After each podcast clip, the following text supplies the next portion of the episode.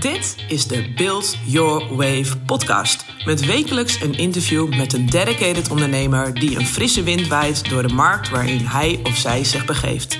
De ene keer gedreven vanuit een duidelijke missie, de andere keer een enorme drijf om iets groots neer te zetten. Allemaal zijn ze vastberaden met een duidelijke visie en een inspirerend verhaal. Luister vandaag mee naar een nieuwe aflevering van de Build Your Wave podcast. En wil jij jouw boodschap de wereld inslingeren? Kijk dan op wendykersens.nl.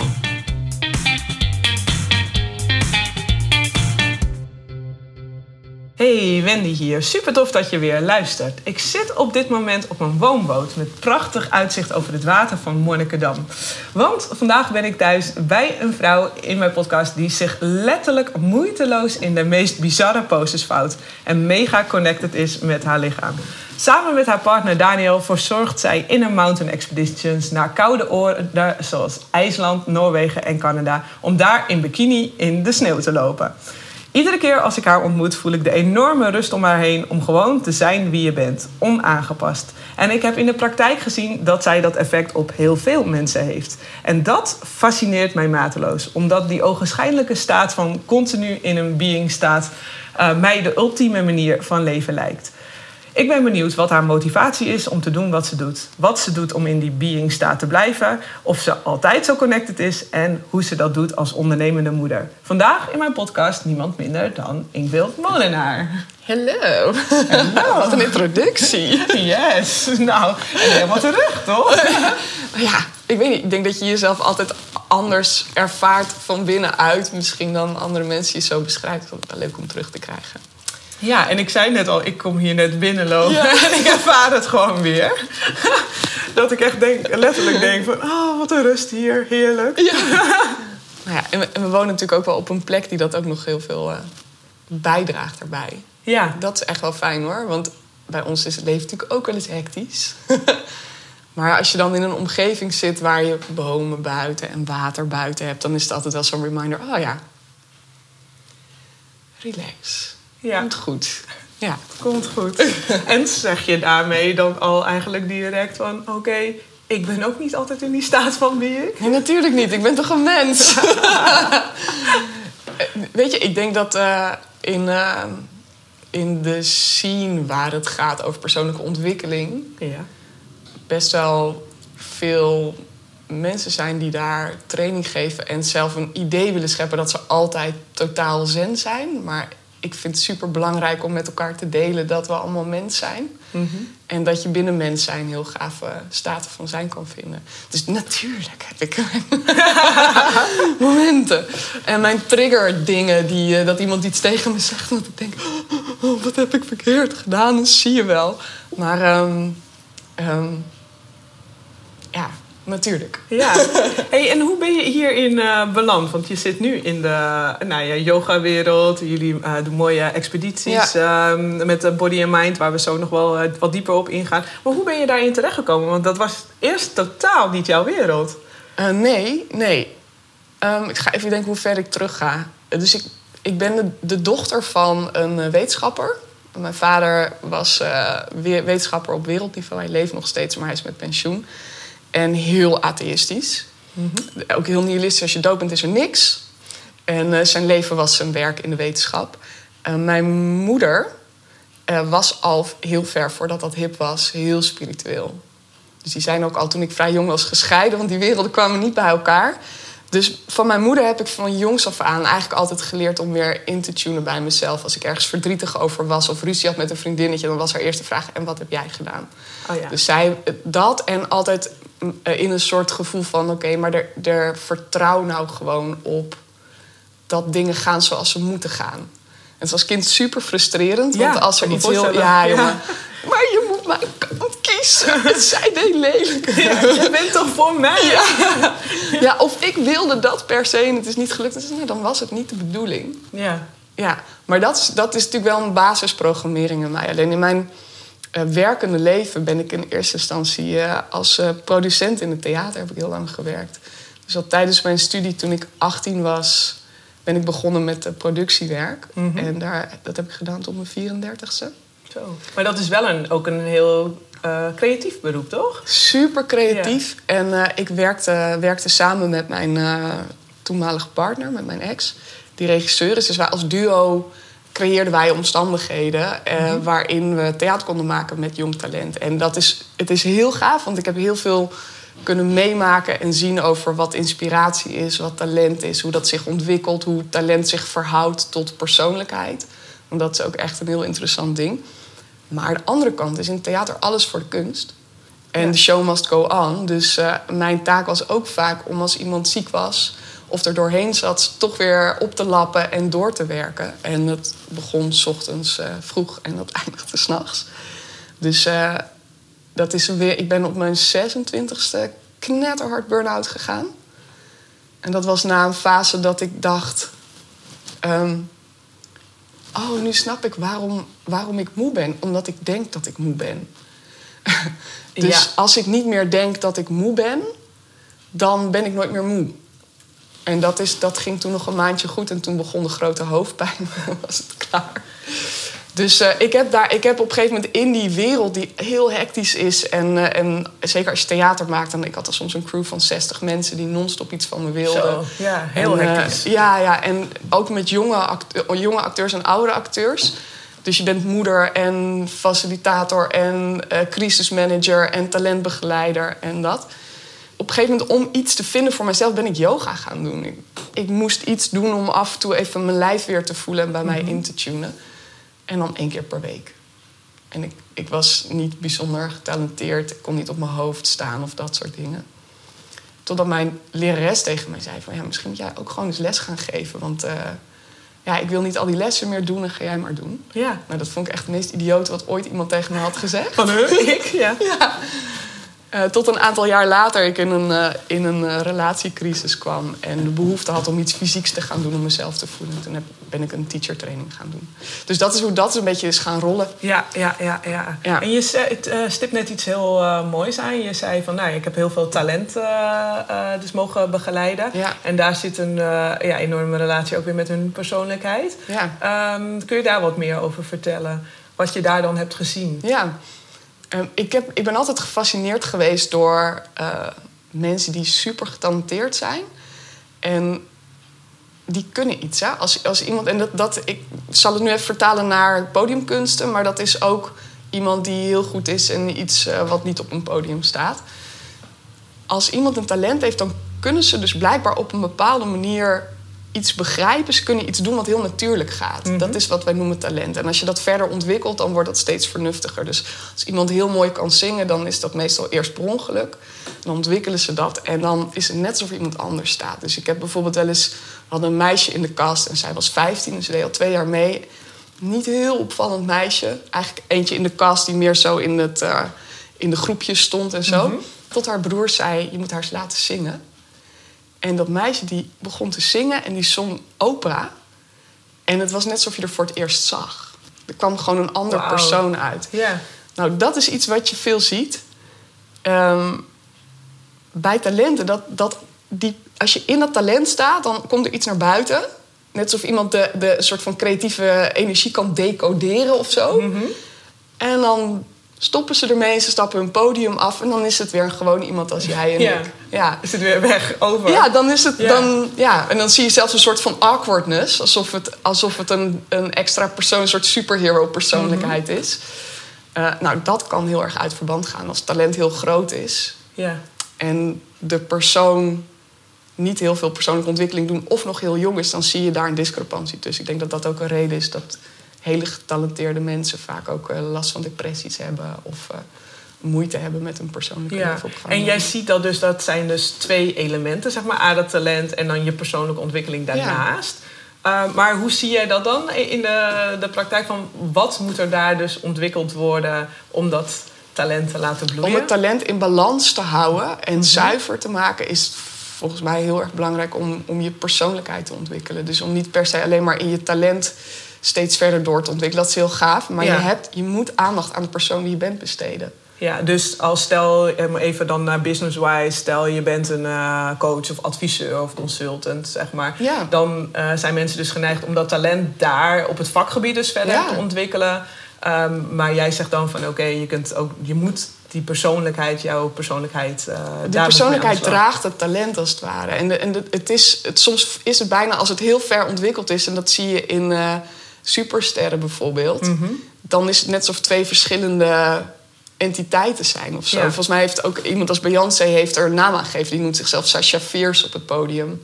Robbie Williams in zijn. Uh, um, voordat hij steady in een gezin zat, die kon echt een, een zaal bespelen en dan dacht je echt van, nou, hij doet dit voor mij en hij vindt het zelf fantastisch. Het podium afstappen en, en zeggen, ik heb iemand nodig die mijn hand vasthoudt en ik haat optreden. Ja, ja. En, en dus in uh, minder superster variatie zag ik dat ook veel in het theater gebeuren. Of dat acteurs zeiden, ja, als ik speel gaat alles goed, maar als ik dan zo'n periode tussen voorstellingen heb, dan voel ik me zo leeg. Ja, ja, ja. Uh, en ik zie bijvoorbeeld bij mijn vader, die heel erg in de wetenschap uh, zijn talent had, dat hij nu die met pensioen is weer een andere. Hij moet die persoonlijkheid nu een plek geven zonder de persona van het talent wat hij heeft gedaan.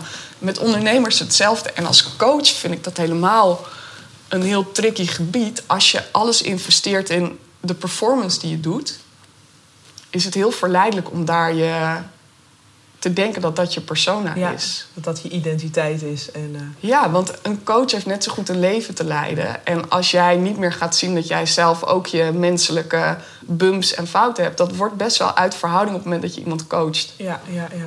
Dus, maar daarmee zeg je dus ook dat je hebt gezien dat het ook. Um, enorm uh, remmend kan zijn als je dus niet met die persoonlijke kant dat, dat eigenlijk talent soort van onbenut wordt gelaten? Of ja, ik weet niet of dat het juiste woord daarvoor ja, is. Of dat het talent een eigen, een eigen leven gaat leiden. Ja. ja. Of dat mensen niet meer uitgaan. En dat is denk ik iets wat we in, uh, um, als ondernemers... Mm En uh, als, uh, zeker in de persoonlijke ontwikkeling, maar ik denk als alle ondernemers, dat als je altijd in je vak investeert en wat je doet, en je voedt niet de persoon, de privépersoon, dat, dat merk je ook. Daar gaan relaties ook op stuk, omdat je de connectie kwijtraakt. Ja, ja, de Je hebt connectie met jezelf nodig. Ja, ja. Nou ja, dat is een uh, mooi berichtje. Want ik heb dat uh, persoonlijk aan de lijve natuurlijk uh, bij jullie aan, in een workshop mogen ervaren. In een ijsbad mogen ja, ervaren. In een ijsbad zelfs. Jullie hebben mij in een ijsbad gekregen, inderdaad. Maar wat ik daar super mooi aan vond, het was dus een ademworkshop in, in Essentie dat het, het was een soort van wake-up call uh, voor mij op dat moment. Voor dat ik dacht van jeetje, alleen ademhaling kan dit teweeg brengen.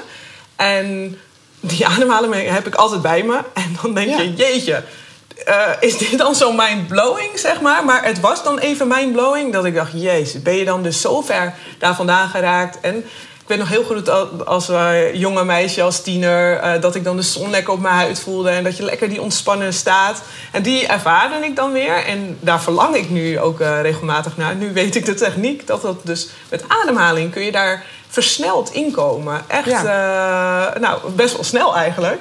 En ik vond dat zo mooi om te ervaren, maar wel dat we inderdaad daar. Ik vond het ook wel weer ik wil niet zeggen verdrietig, maar wel heftig ook. Dat ik denk, jeetje, we raken daar zo uh, ver vandaan. Omdat je inderdaad als ondernemer heel snel geneigd bent uh, door, door te gaan. En uh, nou ja, voor mij was het in een periode dat ik inderdaad weer even naar die persoonlijke kant mocht kijken. Maar dus ik herken het wel heel erg wat je.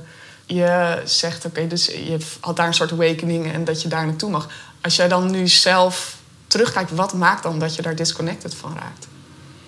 Mm te veel van ik moet mijn talent benutten. Veel, te veel inderdaad van op, dat, uh, op je vak, zeg maar, uh, daar kijken. En van ik moet daar ontwikkelen, uh, richting klanten ook. Veel, heel veel daarmee bezig zijn. Ja. Te veel. En um, ja, dan te weinig dan weer naar jezelf kijken. Het was, ja, dat. Ja. Ik had daar een aantal jaar daarvoor, heb ik een hele periode naar mezelf gekeken. Toen dus zeg maar weer een tijd gewoon weer lekker zeg je leven geleefd. Maar dan ja, als ondernemer beland je daar heel snel in. En je moet daar echt jezelf in uh, trainen. Gewoon letterlijk trainen om daar te resetten. En daar dus habits, zeg maar, dagelijkse gewoontes uh, te creëren.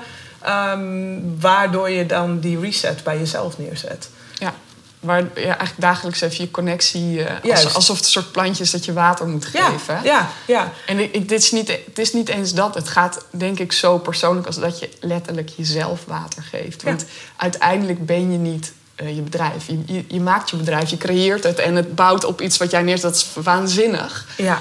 En als je dat doet en je voelt dat je in je talent staat en dat je geïnspireerd bent, dat is bijna een soort haastgevoel van oh, dit en dat Ja, en dat. dat, en ik ja. wil daar niet doorbouwen, ik wil daarheen, ik wil dat nog. En, eh, Ja, en dat is te gek, maar inspiratie kan je letterlijk opbranden. Inspiratie is best wel een gevaarlijk spul, een soort drugs. Enorm. En nu om daar een heel, dat is een heel mooi voorbeeld wat me dus nu recent is overkomen. Dat ik, eh, nou, ik sta voor een grote launch en daar ehm, nou, had ik ook met mijn businesscoach gesprekken over van oké, we gaan daar een event op organiseren. En ik dacht ja, en ik voelde helemaal die inspiratie en helemaal aan. En toen dacht ik, oh ja, maar ik heb ook nog dit en ik heb ook nog dat en ik heb ook nog dat en ook nog dat. En toen dacht ik, oké, hoe dan? En nu heb ik wel, doordat ik gewoon weer connected ben en dat voel en het nu herken, van oké, ik zit nu in die rush.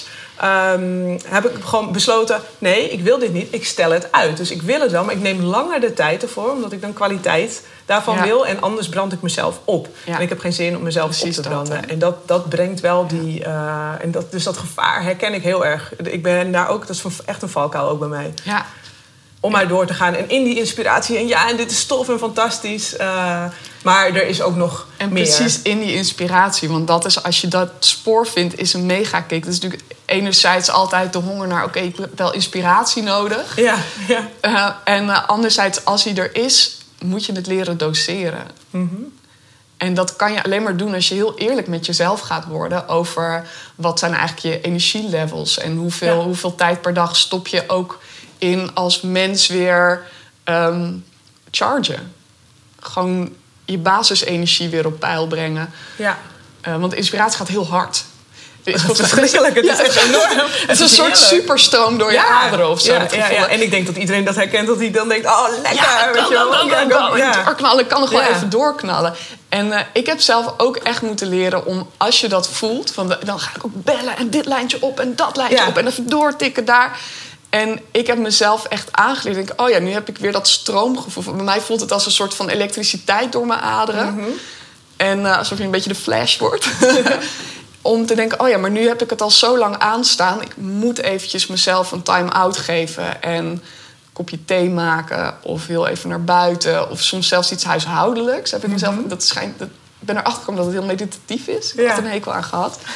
Om uit die doorduwende stroom te gaan. Want als ik doorga namelijk, dan is het eind van de dag. En dan doet het hoofd... Ja. En, en bij sommigen, als je nog nooit een burn-out hebt gehad, zal het iets langer duren. Als je er wel eens hebt gehad, dan zal je hem sneller hebben.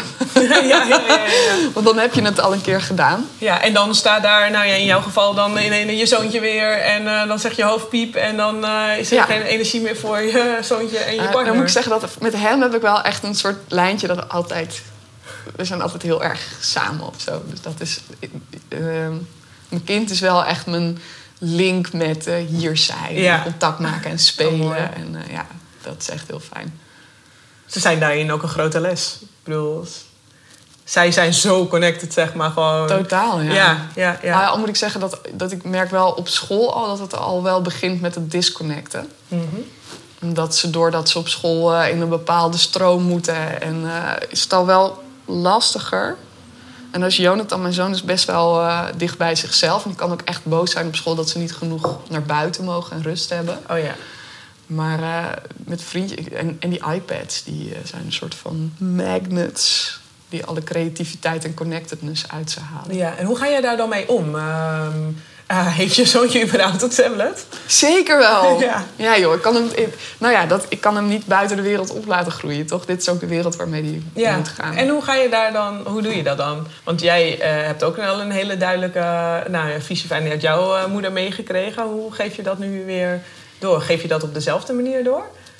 Je hebt wel op mijn manier, ik denk wel op een bepaalde manier ook zo. Ehm, ik heb mezelf voorgenomen toen hij werd geboren om altijd in gesprek met hem te gaan. Dus, eh, dus op het leeftijdsniveau, op het cognitieve niveau waar hij is, eh, gewoon serieus antwoord te geven op zijn vragen. Dus hij kan heel goed, heel goed beschrijven hoe hij zich voelt. En hij kan heel goed. toen hij klein was, zei hij altijd. Mama, mijn buikje zegt dat ik dit niet zo fijn vind. Het is heel erg vanuit zijn lijf. Ja, ja. En eh, nu is dat iets meer, heeft hij meer taal voor, kan hij dat meer doen. Dus Ja, dat, ja, dat is wel. gebeurt eh, natuurlijk ook. ja.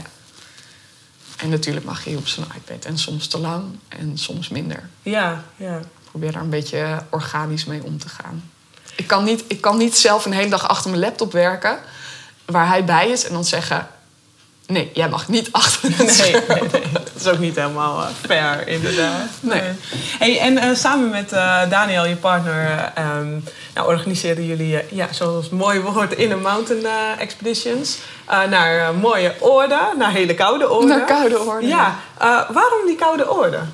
En niet naar eh, Spanje, Italië, Griekenland.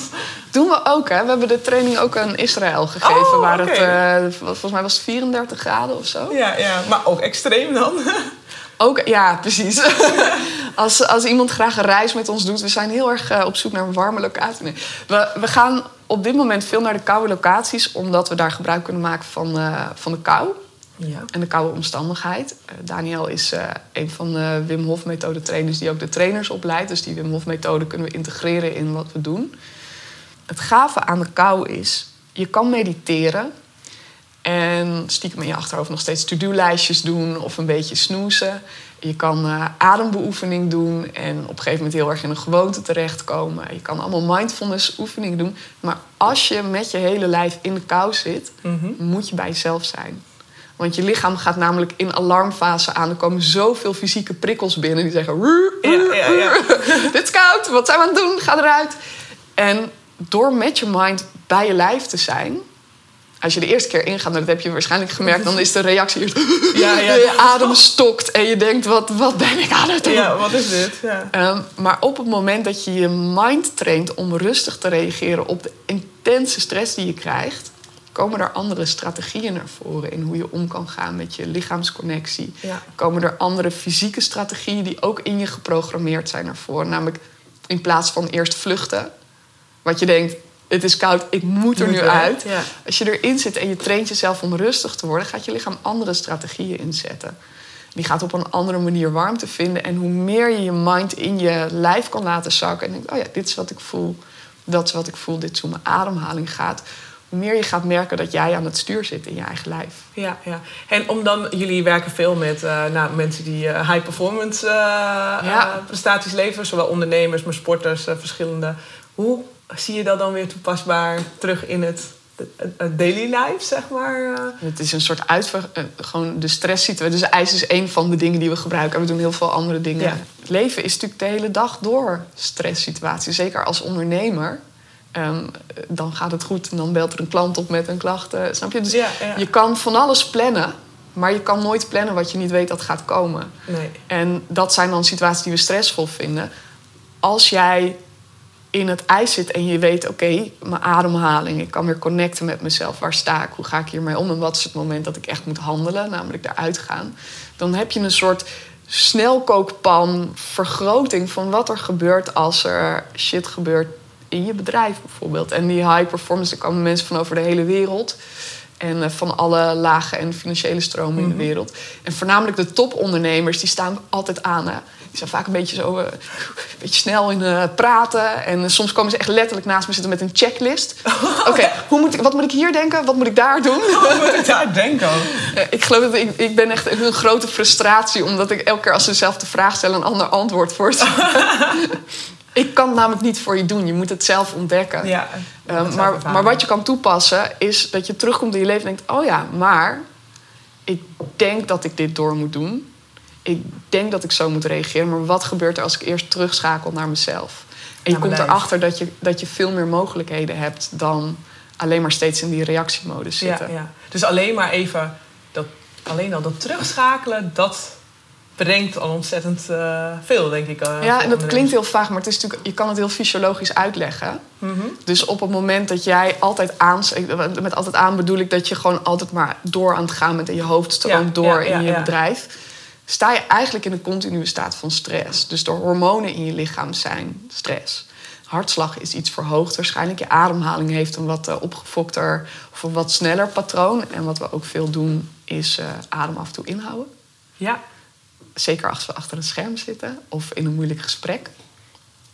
Dat verandert je fysiologische staat van zijn.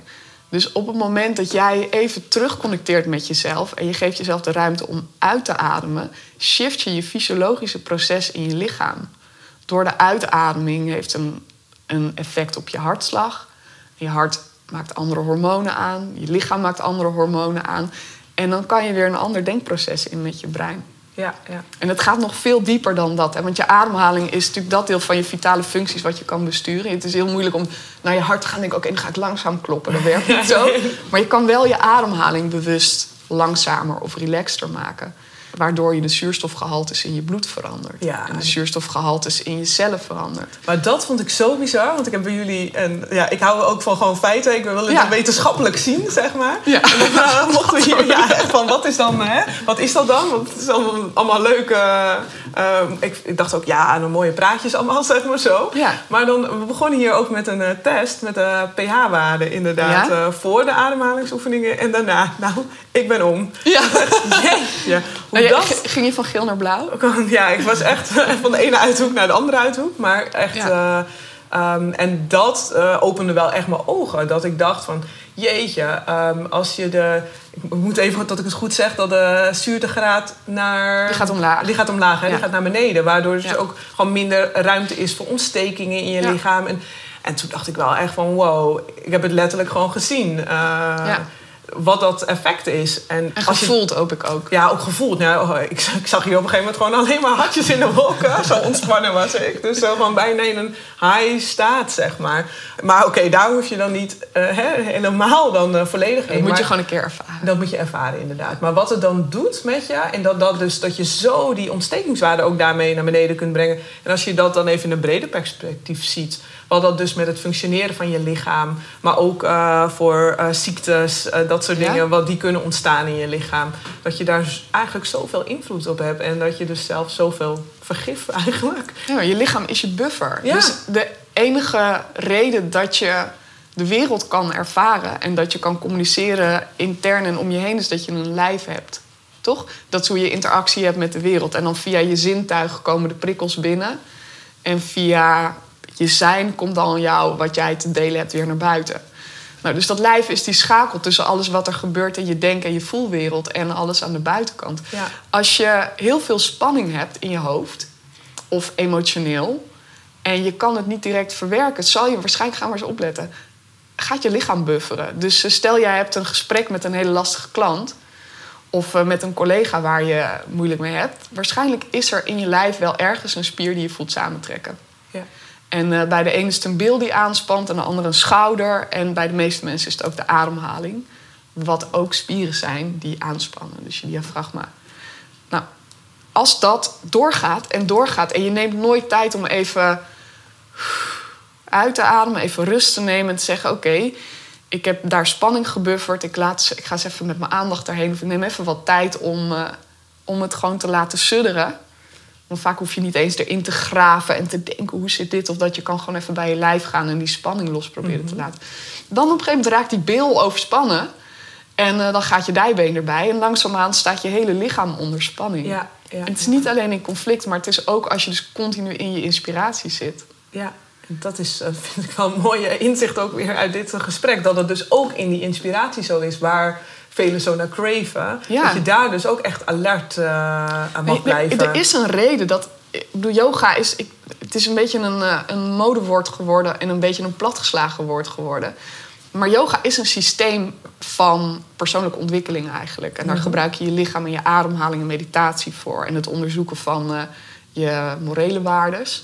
Maar in een fysieke yoga-beoefening, dus in de fysieke beoefening is het brengen van stress op je lichaam en mind en onderzoeken waar je bent, dat eindigt altijd in wat ze noemen savasana, in liggen en niks doen en gewoon eens even laten uitzingen wat er nou is. Ja. En dat kan je op heel veel manieren doen. Hoe gaaf zou het zijn als wij in ons schoolsysteem kinderen leren om na een toets heel even een mini savasana te nemen, gewoon heel even terug bij jezelf en dan schakelen naar het volgende onderwerp. En dat we dat kunnen meenemen in werk. Als je net een meeting hebt gehad of je hebt net een boost aan inspiratie gehad. En denkt, oké, heel even een mini savasana. Hoe voelt mijn lijf? Hoe gaat mijn ademhaling? Oeh, zit heel hoog. Even resetten voordat je weer het volgende Gewoon even met je aandacht, even naar je lichaam. En, eh, Even een mini-moment van waar ben ik? En dat is al meditatief, noemen we dat. Maar Ja. het is ook gewoon noodzaak. en zeg je, kun je dat dan gewoon een aantal keer per dag doen? Of hoe... eh, ja, ik, en misschien als je Om even mee te beginnen, hè? Ja, ja, Als je het van niet gewend eh, bent, zet gewoon je, zet een timer om de drie kwartier dat je gewoon heel even een check-in met jezelf doet en even voelt, oh, waar zit mijn ademhaling? En, eh, zit die eh, heel hoog, heel snel of hoog in mijn borst? Of is die relaxed? Mhm. En dat hoeft niet super lang. En op een gegeven moment ga je jezelf wel eraan herinneren. Als jij voelt, oh, hé, hey, ik merk dat mijn ademhaling en mijn hartslag omhoog gaat. Je kan zelfs in een gesprek met iemand... Maar soms, ik weet niet of je dat herkent. Soms heb, dan heb je met iemand een gesprek... en die trekt steeds het gesprek op een manier en een energie... die je niet prettig vindt. Ja, ja. Ja, dat herkennen we allemaal wel, denk ik. ja toch? Ja. Dat voelt alsof je gevangen bent in het tempo van de ander... of in, in een soort... Ik weet niet, ik wil het eigenlijk meer naar mijn hand zetten. Wat nou als je heel even de tijd neemt... en in het gesprek, en de ander hoeft het niet eens te merken... om even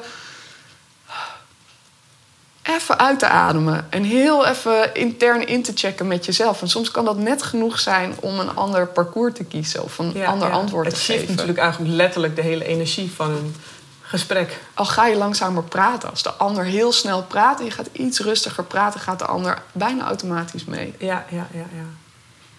En wat je doet is eigenlijk je lichaam ook de tijd geven om net even te shiften in hormoonbalansen tussen stress en ontspanning in je hartslag. En je hart heeft ook weer echt super gave kwaliteiten die heel veel doen met je staat van zijn. Ja, ja, ja. Hey, en waar... ehm, eh, nou ja, jij bent eh, eh, dus ook ondernemer. Je, je doet die, de reizen. Daarnaast heb je Ja. je yoga lessen. Waar ben jij op dit moment het meest mee bezig? Wat houdt jou op dit moment bezig? Op dit moment ben ik heel erg vol in de voorbereidingen voor onze reis naar Noorwegen en Canada. Nee, sorry, Noorwegen en IJsland. Dus met alles daarvoor voorbereiden. En dat is deels logistiek en deels eh, live sessies met de groep met wie we gaan werken doen.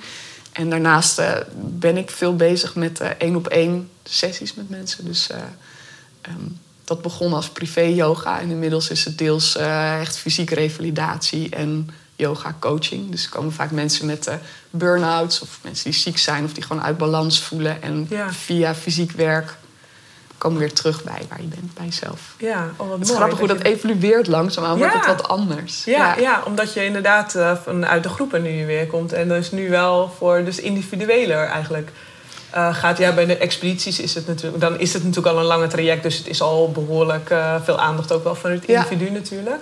Maar het is dus altijd wel echt op een persoon... eh, specifiek voor een persoon eh, dit toepasbaar. Ja, natuurlijk. Ja, het is echt absoluut. een soort van maatwerk. Ja, heel Ja. erg. En, en ik denk dat eh, bij de grootste winst zit in die connectie terugleggen met je lijf.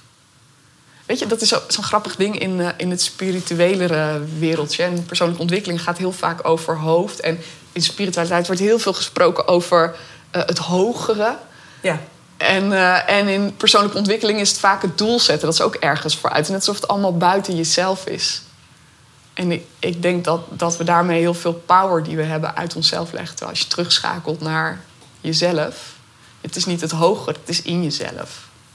Oh, dat vind ik wel fascinerend, ja, dat je dat zegt. Want heel veel mensen zeggen dat inderdaad. Van Ja. oké, vertrouw op eh, de higher good, zeg Ja. maar. Maar jij zegt van oké, nee, vertrouw eigenlijk op jezelf. Ja, en daarmee eh, in je- raak je in gewoon jezelf. connected met de wereld. En, eh, Achter het stuur van jezelf zitten. Zowel van je persoonlijkheid als je emotie als je eh, fysiek. ja, En dat betekent ook dat je slipcursus moet kunnen doorstaan. Want af en toe als je in een emotionele rollercoaster bent... dan heb je niet de controle. En dat is denk ik ook heel gezond. Mhm. Ehm, maar je, hebt wel het- je kan wel het vertrouwen vinden dat er, dat er uitkomt wat jij kan handelen... en dat, dat er uitkomt wat je nodig hebt. Ik heb geleerd in, de, in het werken met de groepen met mensen... Die, daar komen best wel vaak emoties los. ja, uiteraard. Ik denk al in zo'n dagworkshop die je hebt meegemaakt, daar zie je ook af en toe tranen. En de neiging is vaak om daar naartoe te gaan en te zeggen: Oh, oh een aai over een schouder, gaat het goed met je? Ik heb echt geleerd dat mensen sterk genoeg zijn om hun eigen emoties te dragen. Ja. ja, ik vond dat ook super mooi, want ik eh, had dat zelf ook. En Ja. ik vond het juist zo fijn. Het was zo eh, dat ik. Ik voelde eigenlijk alleen maar daardoor meer liefde, maar uiteindelijk dus meer liefde voor jezelf. Omdat eh zo Ja. van, oh, we laten het gewoon, zeg maar. Het is daar, het is van haar, het Ja. ligt daar, zeg maar. En letterlijk.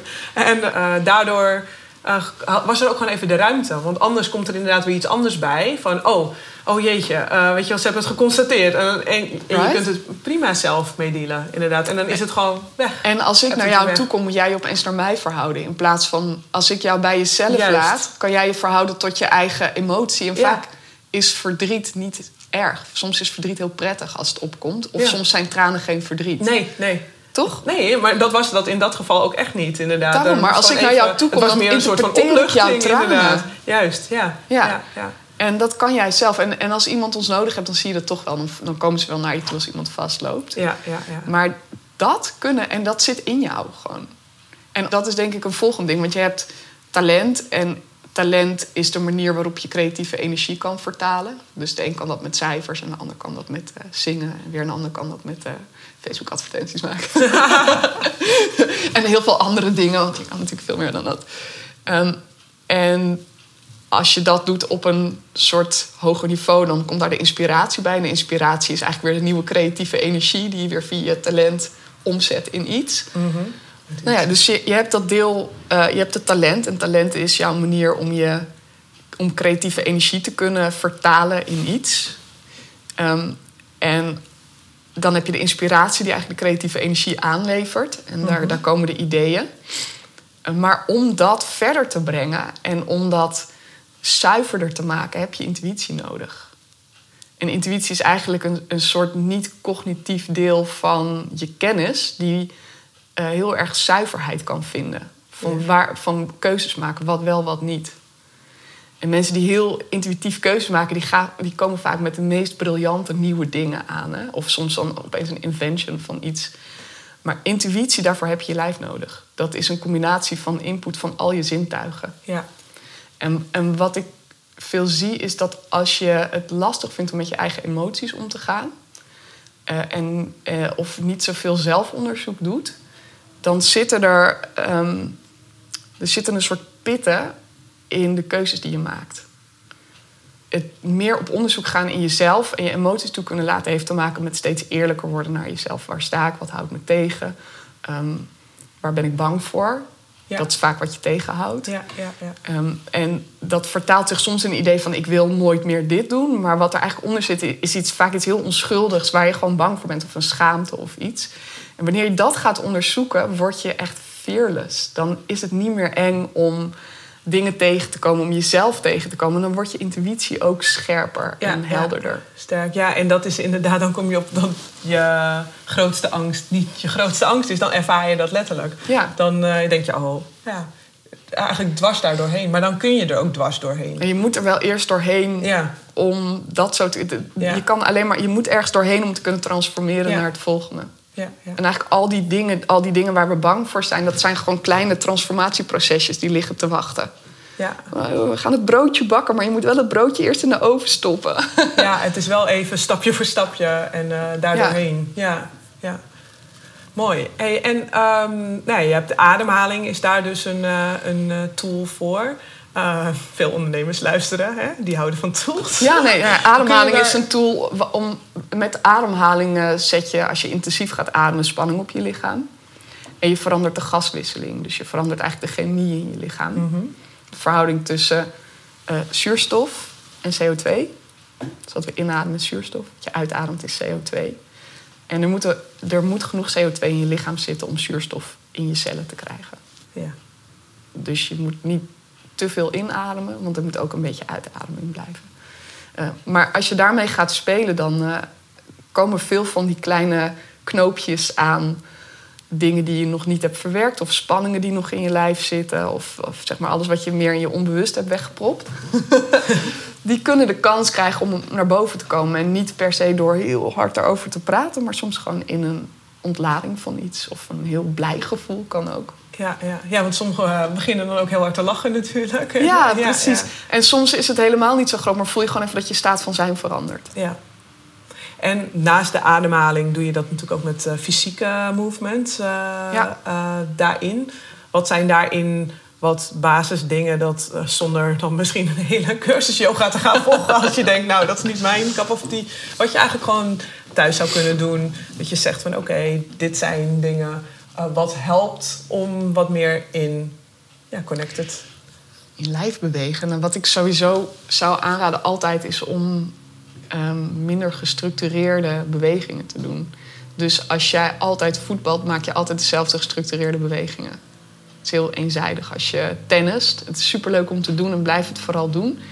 Maar zoek misschien ook een bewegingsvorm die iets meer 3D is. Kun je daar voorbeelden van noemen? Ja, dus- dansen? dus, of, eh? ja, dansen, boksen, ehm, yoga, mits bij een docent die begrijpt dat je niet alleen maar de hele tijd langs de vaste lijntjes wil. Dus Mhm. ik heb de laatste jaren met super gave bewegers van over de hele wereld mogen werken. En ik ben erachter gekomen dat ehm, in coördinatiewerk bijvoorbeeld. Dus coördinatie is, is je lichaamsdelen door elkaar heen bewegen. En jezelf in de ruimte kunnen vinden op z'n kop, achterstevoren, binnenste buiten. Dat, dat is en heel goed voor je brein. En heel goed voor je lichaamsintelligentie. En heel frustrerend. Want zet mij in een dansklas. En je kon me, inmiddels niet meer, maar je kon me echt aan het huilen krijgen. Kan het maar niet onthouden. Dan komen er ook best wel snel natuurlijk dan zeg maar die pitten naar boven. Of die Ja, dingen ook. die gewoon. Precies. Ja, omdat, omdat, omdat dat soort dingen... eh, Ja, je, oh, ik kan dit niet. Of dat, al- allemaal overtuigingen die je jezelf vertelt. Verhalen die hoe je jezelf gaaf om vertelt. daarmee aan de slag ja, te gaan, toch? relatief eenvoudig eigenlijk. Dus jij zegt van oké, ga gewoon iets doen wat eh, relatief uit je comfortzone Ja, ligt. iets Ga nieuws. iets maar Ook, nieuws. ook bijvoorbeeld boksen moet je ook je hele lichaam voor Ja, gebruiken. ja. Eh, kickboksen, stoeien met je kinderen. Ja. Oh jongen, als je, iets, als je kinderen hebt, ga met ze stoeien. Maak regels. Zorg dat je, want jij bent natuurlijk sterker... maar zorg dat je kind in ieder geval 30% van de tijd wint. Anders dan geven ze het op. Ja, ja. Ga met elkaar stoeien. En met je partner. Het is ook heel goed voor je seksleven. Ja. Uh, of als je helemaal niet van sporten houdt, zet gewoon af en toe als pauze een muziekje op waar je echt helemaal danswild van wordt. En dans even met jezelf gewoon midden in de ruimte. Ja, ja. Maar iets om je lijf 3D te, om te, te voelen. Ja, ja, ik herken het heel erg, eh, want ik stuur regelmatig met mijn kind. Maar wat er inderdaad gebeurt, daarna denk ik, oh, oh wat heerlijk. En dan, je, ja, het is ook die connectie natuurlijk met elkaar. Ja. Maar vooral, je, het brengt je zo in het moment natuurlijk. En, eh, je, moet, je moet lachen. reageren, want anders heb, je, eh, heb ik een knie in mijn gezicht. Ja? Dus het is echt lachen en ja, het is... eh, En, en het, is, eh, ook het is ook communicatie. Dus als je stoeit met elkaar en een van de twee wil altijd winnen... Dat is echt een uitdaging. Hè? Dus dan moet degene die, die denkt van ja, hallo, ik wil ook een keer winnen, die moet strategieën verzinnen. Ja. Of de ander duidelijk gaan maken van hé, maar dit is geen spel meer. ja, ja. Of eh, je komt erachter als je heel snel bang wordt voor een hand die je in je gezicht komt. Het is, het is echt een hele intense communicatie met degene met wie je stoeit. Ja, ja. Waar je een soort wederzijds respect voor elkaars grenzen moet hebben. En, eh, dit, we, doen ook stoeispelletjes in onze trainingen in het buitenswedstrijd. Het zit er niet alleen maar in het ijs. Maar we hebben een aantal onderdelen. En, en één dag gaat heel erg over communicatie met jezelf. En, maar ook met een ander. Dus dan halen we de woorden eruit. En dan doen we allemaal verschillende dingen waarin je tot een ander moet verhouden.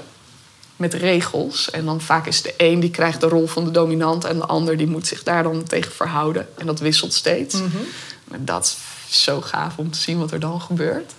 En hoe mensen dan opeens denken: wow, ik wist helemaal niet dat ik het zo moeilijk vond om mijn eigen grenzen te zetten. Ja, ja, ja, ja. En dat zie je daar. En wat, wat voor dingen zie je daar nog meer? in? En mensen vinden het heel moeilijk om elkaar in de ogen te kijken. Mhm. Maar dat hebben we met, eh, op jouw evenement ook gedaan. We hebben mensen Ja. ook tegenover elkaar gezet. Ja, En gewoon elkaar aankijken zonder woorden. Ja.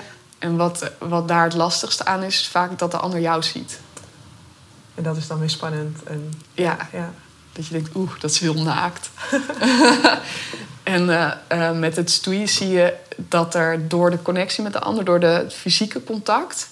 eh, enerzijds komen natuurlijk allemaal hormonen van aanrakingshormonen omhoog. En dat is heel prettig, maar niet iedereen vindt dat makkelijk. En anderzijds ga je je bewust worden over hoe je je verhoudt tot een ander. Op een andere ja, manier. Daar leer je ontzettend eh, veel eh, van. Nou, als je vervolgens in een meeting zit met iemand en je hebt, op, je hebt dat inzicht gehad van hé, hey, in die stoeipartijtjes kom ik steeds dit tegen of ik loop steeds daar tegenaan. Je komt in een gesprek soms ook iemand tegen die heel rigide is. Ja, ja, ja, ja. ja. Of, eh, of dat je altijd zelf op een bepaalde manier reageert. Dus door de fysieke taal ga je op een gegeven moment ook anders om met je, met, met je, Met je mentale- woordentaal en je ja, mentale ja, taal. En ehm, eh, persoonlijk heb ik eh, gemerkt dat ik er bijvoorbeeld in het verleden eh, veel wegkeek. Uh, letterlijk, zeg maar. Dus dat ik daar, dus door dat zo'n soort oefening heb ik geleerd dat ik dus, ja, snel veel wegkijken. En dat ik denk van oké, kijk er maar niet naar, want dan hoef ik er niet naar te kijken. En dan eh, is het ook niet eng en dan ho- hoeft dat allemaal niet. Ja. Eh, waardoor er soms eh, onnodig vervelende situaties konden ontstaan. Want je kan het ook voor zijn. Ja. En door dat inderdaad te zien eh, en daar bewust van te worden, eigenlijk op een relatief eenvoudige manier eh, daar bewust van te worden, ga ik er nu eh, wel doorheen. En dan ben ik denk ik, oh ja, niet wegkijken. En dan ben ik heel bewust niet wegkijken. Oké, de telefoon pakken, nu bellen. Zeg je- vindt dat, het hè? spannend, maar de telefoon pakken en nu bellen. En dan zie je dat het gewoon eh, zo eigenlijk in liefde oplost. Dat het gewoon vaak, eh, zeg maar, bijvoorbeeld met eh, klanten of dat soort, of met samenwerkingspartners, dat, er, Ja. dat je het eigenlijk gewoon dingen heel makkelijk oplossen. Waar het anders misschien te lang al bleef sudderen. En dan ga je, zeg maar, of stopt het op een vervelende manier. Terwijl je het anders gewoon weer heel fijn met elkaar door kunt. Ja. Dus in communicatie zit heel veel in. Daar Maar je bent er, in. ik was me er niet bewust van. En toen viel wel het kwartje. En toen zag ik ook in mijn privé... Ineens eh, zag ik ook gewoon waarom bepaalde dingen zo waren gegaan. Ja, En eh, ja, mooi is dat. gaaf. En, en, met, en met dat soort spelletjes kom je er ook achter dat eigenlijk niemand vindt het prettig om een ander pijn te doen. Eh, en dat is ook, ik denk ook iets in zaak. Maar we, zijn wel allemaal, we proberen wel allemaal ons best te doen om zelf zo goed mogelijk over te komen. Ja. Dus als je met iemand om moet gaan die heel eh forceful is, of vaak hebben die zelf het gevoel dat ze heel klein zijn, of eh, dat ze heel veel force nodig hebben om zich neer te zetten. Ja, ja. En ik, ik heb eigenlijk de meeste problemen hebben mensen in eh stoeispelletjes. Als ze de rol hebben van de agressor. Dan zeggen ze, maar je kan toch niet zomaar die ander... De ander, kom dan, kom dan, kom Ja. dan. Ja, nee, ik durf je echt niet te slaan. Nee, nee. Ja, Oh, mooi dat dat eh, zo werkt. En dat dat... eh, en dat is, het is niet anders dan wat we hebben in communicatie met elkaar. En dan is dat ook zo, ja. Ja. Maar dan als je dat ziet en ervaart... dan kun je altijd, altijd ook zien dat het vanuit een ander... dus ook eh, liefdevolle intenties zijn. En, eh, ja, dat ze gewoon heel hard hun best zijn aan het doen. ja, ja, en dat het daardoor eh, anders bij jou binnenkomt. En, ja, ja. Ja. Ja, En dan ga je op een hele andere manier natuurlijk gesprekken in, kan ik me voorstellen. En dat kan een enorme Precies. transformatie ook En als je dat dan weer vergeet en je weet, hé, hey, dit gesprek loopt echt heel stug. En je geeft jezelf even dat moment om weer heel even met je adem en je hartslag te connecten. Dan kan je weer terug zeggen, oh ja, bam. Ja, ja. Dat is waar ook. We zitten hier als twee mensen en we proberen allebei ons eigen best neer te zetten. Ja. Hey, en ehm, business-wise, hè? ehm, nou, sociale media is nu best wel eh, een ding. Ja. Groot. Eh, hoe eh, ga jij daar ja, mee om? En hoe kijk je er tegenaan? Je zucht al. denk In, immer evaluerend. ik, ben, ik heb een hele tijd eh, eh, content ontwikkeld voor bedrijven ook. Hè. ja, Dat is ook nog mijn werk geweest. Ja, zo zijn wij ooit eh, ook met elkaar in contact Ja, dat gekomen. klopt, ja. natuurlijk. ja. ja. In de, in de retail. Ja, inderdaad. Toen werkte jij inderdaad voor een account waar ik ook voor werkte. Ja, Ja. ja. En zaten we allebei in een scheiding. Ja, ook. Ja, grappig hè. Ehm, ja, social media, ik, eh, ik hou daar eigenlijk wel heel erg van. En ik ben het af en toe spuugzat en dan heb ik gewoon geen zin meer. Nee. En dan eh, krijg ik straf van het algoritme dat ik een paar dagen niks heb gepost. en dan denk ik, ah ja. Ehm, nee, ik, hou, ik ben in 2013 begonnen met eh, een beetje in de Instagram yoga wereld eh, opduiken. Toen ik eigenlijk nog vond dat ik geen drol kon fysiek. Mhm. En, en ik heb de opkomst gezien van de challenges. Ik denk ook dat ik Ja. bij de allereerste challenge heb meegedaan. Waarschijnlijk een van de. En ik heb een heleboel Instagram nu influencers in mijn vakgebied waren toen net zo klein als ik. Ja, ja. En die zijn op een gegeven moment commerciële partners gaan pakken en heel groot geworden. En dus ik, ik ben wel door wat fases heen gegaan. Instagram is mijn lievelingsding. Ehm, LinkedIn ben ik nog niet zo goed in. Facebook hou ik ook wel van, maar is gewoon andere tak van sport.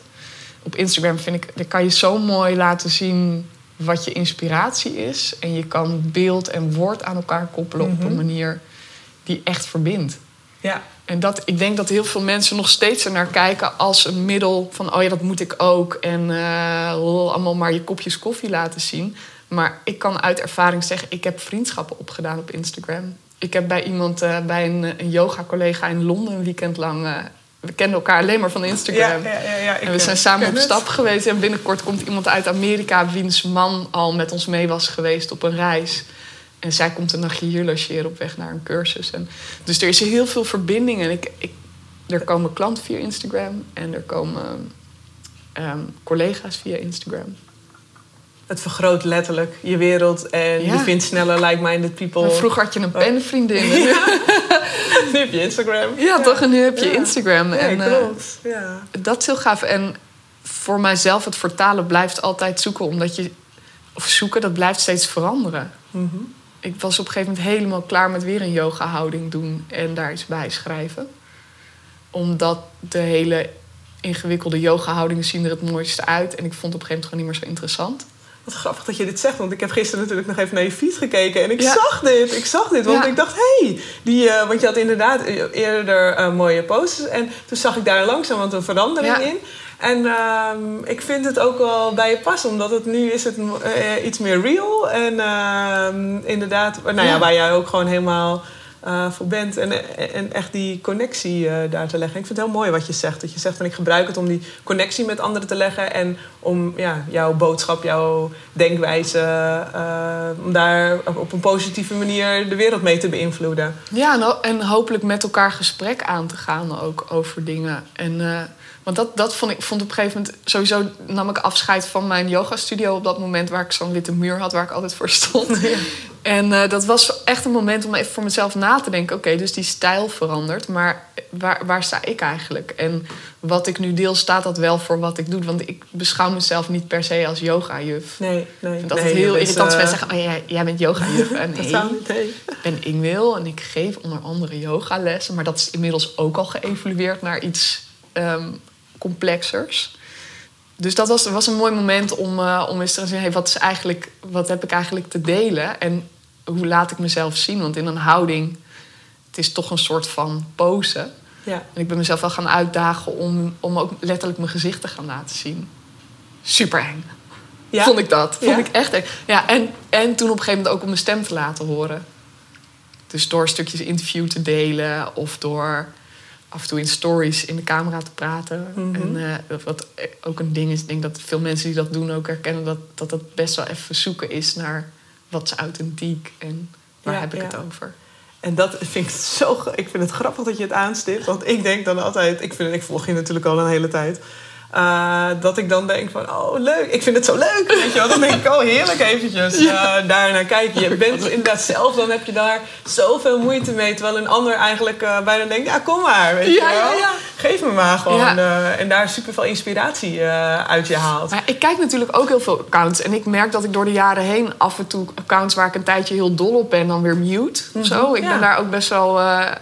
dat vond ik eerst niet kunnen moreel. En nu denk ik, nou ja, maar dit is gewoon mijn. Eh, dit is mijn vervanging van dat ik vroeger eh, de Gracia las. Of, zo. of de krant, weet je wel. Ik heb hier mijn, mijn infofeeds. En eh, ik kan heel erg genieten van mensen die op een hele mooie manier hun inhoud overdragen. Maar kan soms ook heel moe worden als het altijd hetzelfde is. Ja.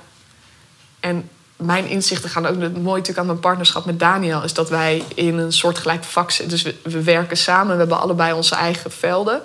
We kunnen heel anders over dingen denken en heel erg hetzelfde. Maar we kunnen ook steeds sparren en puzzelen. Alsof je steeds nieuwe puzzelstukjes thuis brengt en in de puzzel legt. En dat maakt ook dat natuurlijk je, je filosofie over hoe zit leven in elkaar... of wat doet er nou echt toe, wat is die communicatie nou... hoe brengt het je verder... Eh, wat is high performance überhaupt? Ja. Dat is, Ik, ik, dat is een ik, hele heb, mooie ik heb heel veel moeite met het woord high performance, omdat je alsof je altijd in een high moet zitten. Mhm. Je hebt ook low performance nodig, volgens mij, om in de high te kunnen zijn af en toe. Ja. En medium performance en human performance en geen performance. En dat kun je wel mooi op ehm, eh, naar sociale media natuurlijk ook gebruiken om die Ja. kant te laten zien en daar een En, en dat blik op te gooien Ja. en, eh, en je af en toe vragen invloed. te stellen. Ja. Ja. Ja, ja, Dus dat vind ik heel gaaf. ja, tof, tof. Hey, en eh, tot slot, zou je de luisteraars een nou ja, drietal concrete dingen mee kunnen geven om ja, in het leven, zeg maar, we hebben er al een aantal natuurlijk aangestipt, maar anders als een soort resume, wat zij in het dagelijkse leven kunnen doen om wat meer eh, connected te blijven ehm, met, eh, ja, met hun body en mind. En met alle positieve gevolgen van dien. Nou, sowieso tijdens je werkdag zou ik je echt heel erg aanraden om momenten in te bouwen, desnoods door een timer te zetten, om heel even uit je flow te gaan. flow is te gek. Maar je moet er af en toe even uit om weer te connecten met jezelf. Door bijvoorbeeld een keer diep even uit te zuchten. Of even te voelen hoe je ademhaling gaat. En een tikje te vertragen op wat je doet. Dus dat is één. En dat is denk ik de allergrootste. Het voelt heel tegennatuurlijk. Want we zijn dol op flow. en het voelt heel tegennatuurlijk om een flow te stoppen. Maar als je dat gaat doen... ik ben er echt van overtuigd dat je binnen een week gaat merken dat er een shift plaatsvindt. Drie wil je eraan. Twee. Ga iets meer spelen. Maak het niet zo serieus allemaal. Ja, Ga, ja. Speel met je kinderen. Gooi je telefoon aan de kant. Wees een beetje de, de goof die we allemaal... Niemand van ons is, Nee, nee. is zo serieus als we het doen. We zijn allemaal nerds en we zijn allemaal raar. Oh, die, deze vind ik wel heel erg mooi. Want hoe vaak hoor ik ook niet... Ja, Wendy, vertel me, hoe moet het dan? En welk kanaal moet ik precies waar en wanneer inzetten? En dan zeg ik ook, ga spelen. Ja. Ga spelen, alsjeblieft. Weet je, er is niet one road. Social media hetzelfde, Ja, ja. daarom, ga spelen. Gewoon in, En, in je en de dingen weg. die jij het normaalst vindt... of die jij het raarst vindt aan jezelf... waarvan je denkt, nou, dat moet ik niet met een ander delen... want voor mij is dat normaal, maar voor een ander is dat gek...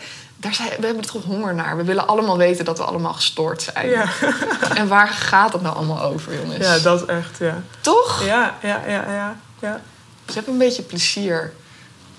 Drie, ga werken aan je persoonlijke ontwikkeling. En dat is echt een groter ding. Zoek een, eh, of een, een training of een cursus of iets buiten je comfortzone. Ga iets doen wat je nog niet kan.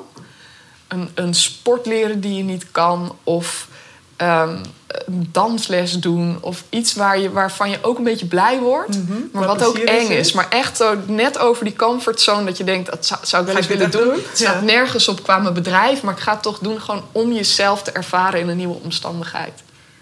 Eh, zoek een goede persoonlijke coach. Of ga een keer met ons mee op reis naar het ijs. Of als je, Ja, ja. als je een goed voorstel hebt, willen we ook best naar de warmte toe. Hey, en eh, als je mensen meer eh, daarover willen weten, waar kunnen ze je vinden? En eh, waar kun je meer over je reizen eh, vinden? Meer over onze reis vind je op innermountainexpeditions.com. Meer over mij op dit moment Instagram met name. Ja. En daar kan je ook mijn contactgegevens vinden. Want mijn persoonlijke website loopt al een paar jaar achter... omdat we met andere dingen bezig waren. Ja, ja, ja. Nou, hartstikke leuk. Tof. Nou, mooie inzichten denk ik eh, uit eh, dit interview. Dat is leuk. We Ja. moeten vaker kletsen. Ja, we moeten vaker kletsen. Dit moeten we vaker eh, doen. Ik hoop dat jij als luisteraar ook de benodigde inspiratie uit deze podcast en dit mooie interview met Inkwild hebt eh, gehaald. Eh, tof als je je inzichten wilt delen via je Instagram stories of stuur eventjes een persoonlijk berichtje. Dank voor het luisteren en tot een volgende podcast.